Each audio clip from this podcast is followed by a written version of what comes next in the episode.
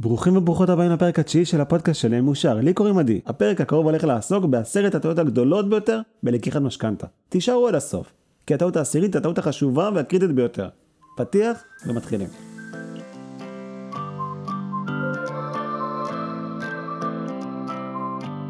הלוואת המשכנתה היא ההלוואה היקרה ביותר שניקח במהלך החיים שלנו. הלוואה מטורפת. הסכום הממוצע למשכנתה עומד נכון לרגע זה על כמיליון שקלים.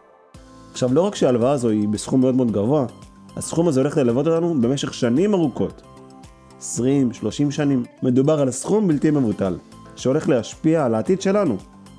על התא המשפחתי, על התא הכלכלי, על הבריאות שלנו בין היתר. הטעות הראשונה בכל הנוגע ללקיחת משכנתה היא לנסות להתמקד בהחזר חודשי נמוך ככל הניתן.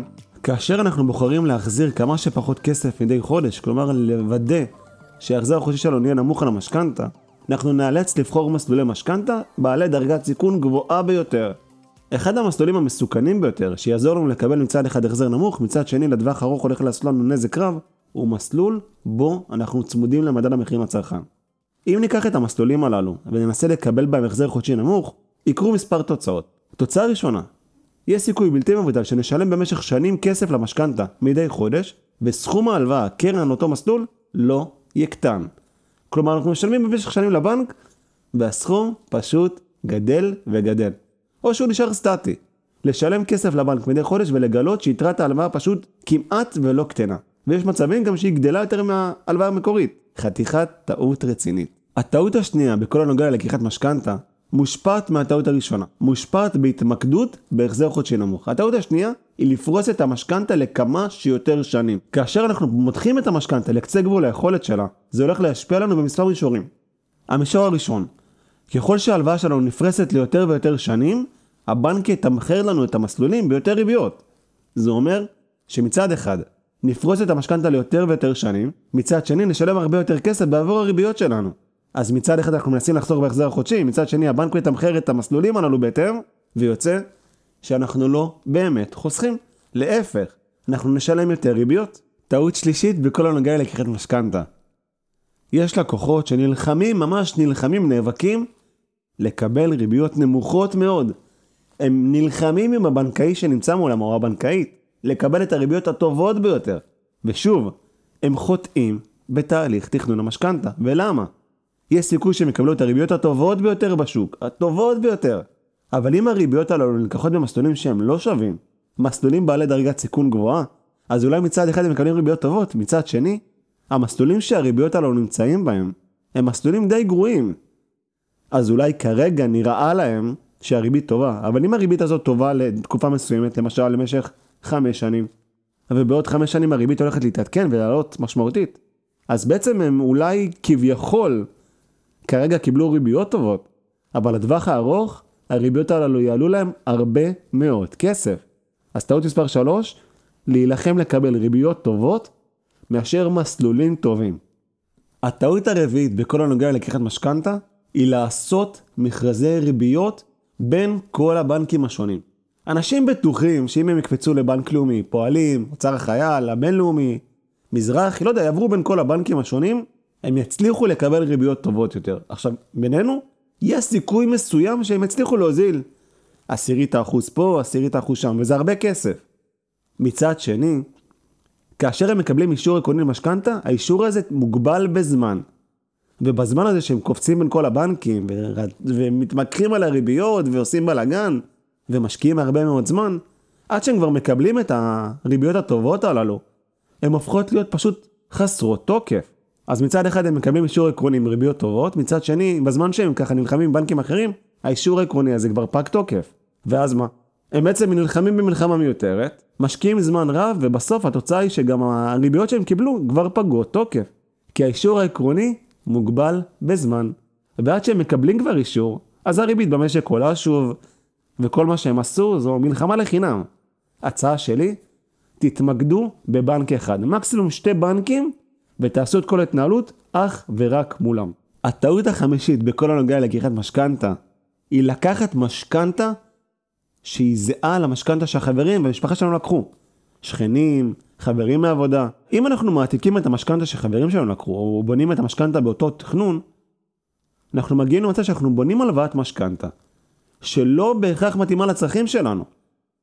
אז העצה שלי אלייך ואליך, כאשר אתם לוקחים משכנתה, תתכננו את המשכנתה בצורה שתתאים לצורך האישי שלכם.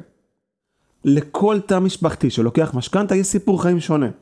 יש כאלה שמצפים לילדים, יש כאלה שעובדים בעבודות מסודרות, יש כאלה שבכל יום שני וחמישי מחליפים מקום עבודה, יש כאלה שמכניסים הרבה כסף. כל תמהיל משכנתה חייב להיות מתוכנן ספציפית לפי הצורך של הלווים. אם תבחרו להעתיק את המשכנתה של השכנים שלכם, אם תבחרו לקחת משכנתה שהיא זהה לחלוטין בתכנון שלה, כמו לשכנים ולמשפחה שלכם, ב-99% מהמקרים תיקחו הלוואת משכנתה שאיננה תואמת לצורך האישי שלכם. כלומר, אתם שמים לעצמכם מקלות ברגליים. משכנתה היא הלוואה שחייבת להיות מתוכננת אליכם, כמו כפפה ליד. ככל שתשכילו להבין את זה, תיקחו משכנתה שהיא טובה יותר והיא תשרת אתכם לטווח הארוך. הטעות השישית בכל הנוגע לגיחת משכנתה, היא להתייחס לאדם שנותן לנו שירות, לבנקאי, לבנקאית, בצורה מזלזלת. בואו רגע נדבר על זה תכלס. לא רק שזה לא בסדר לזלזל באדם שנותן לנו שירות, מה נראה לכם שיקרה? אם אנחנו נזלזל באדם שנמצא מולנו, האם אותו אדם ישמח לעזור לנו? האם הוא ירצה לשרת אותנו בתור לקוחות? האם הוא יעזור לנו לקבל משכנתה שהיא טובה? כנראה שלא. אם נתייחס לאנשים שנמצאים מולנו בכבוד, הסיכוי שלנו לקבל משכנתה טובה יותר הולך לגדול משמעותית. הטעות השביעית בכל הנוגע ללקיחת משכנתה היא לפרסם את תמיל המשכנתה שקיבלנו מהבנק בפייסבוק. ולהתייעץ עם כל האנשים שנמצאים איתנו בחברים, בחברים שלנו בפייסבוק או בכל מיני קבוצות כאלה ואחרות, ולשאול אותם מה דעתם על המשכנתה שאנחנו הולכים לחתום עליה. ואז כזה מוצפים בתגובות בפוסט, חלק יגידו להם שהריביות יקרות מדי, חלק יגידו שהתמיל הזה מסוכן, חלק יגידו שמי בכלל תכנן את המשכנתה הזו, חלק יגידו שהריביות נהדרות, ופתאום אותם אנשים שמפרסמים את התמיל בפייסבוק, מוצאים את עצמם מקבלים תגובות סותרות מאנשים שברוב המקרים אין להם מושג מהי משכנתה.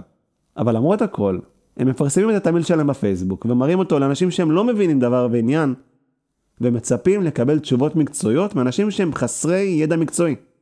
כלומר, הם מתייעצים עם אנשים שאין להם את הידע הנכון לייעץ להם.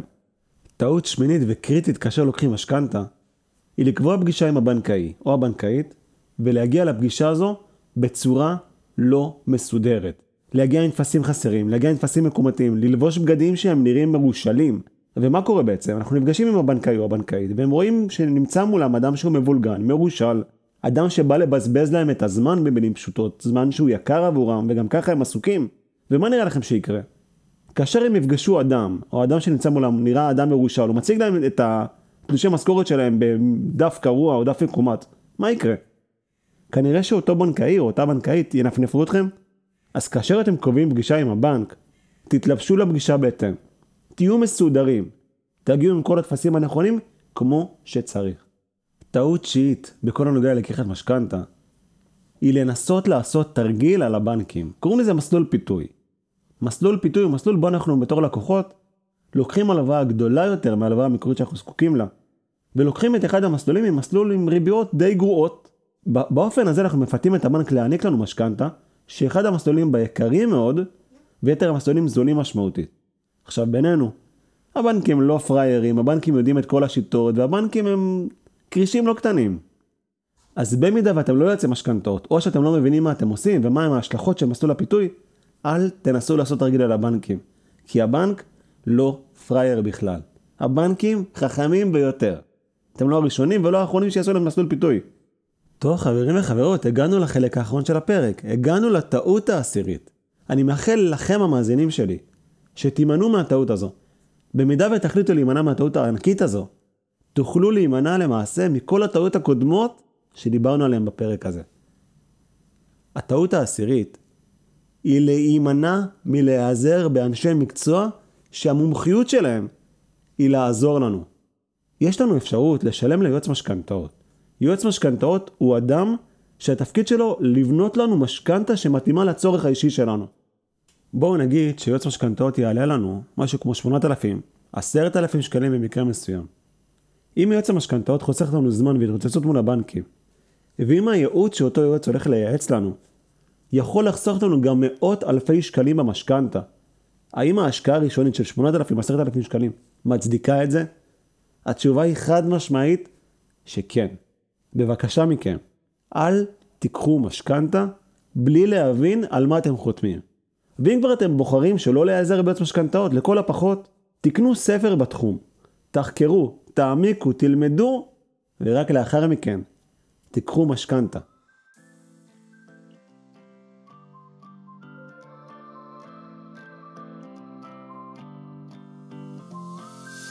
טוב, חברים וחברות, הגענו לחלק האחרון של הפרק. אני מקווה מאוד שתיישמו לקחים מעשרת הטעויות הגדולות ביותר בלקיחת משכנתה. בבקשה מכם, אל תחזרו על אותן טעויות שהרבה אנשים עשו לפניכם.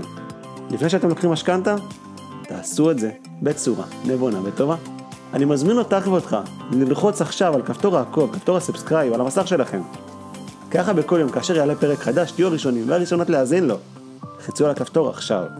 לכל מי שרוצה או רוצה ליצור איתי קשר, אני מזמין אותך ואותך לשלוח לי אימייל, האימייל שלי זה עדי יעקב פודקאסט, שטרודל gmail.com, עדי זה A-D-I-Y-A-A-K-O-V, פודקאסט זה פודקאסט, שטרודל gmail.com. תודה רבה על ההאזנה, וניפגש בפרקים הבאים.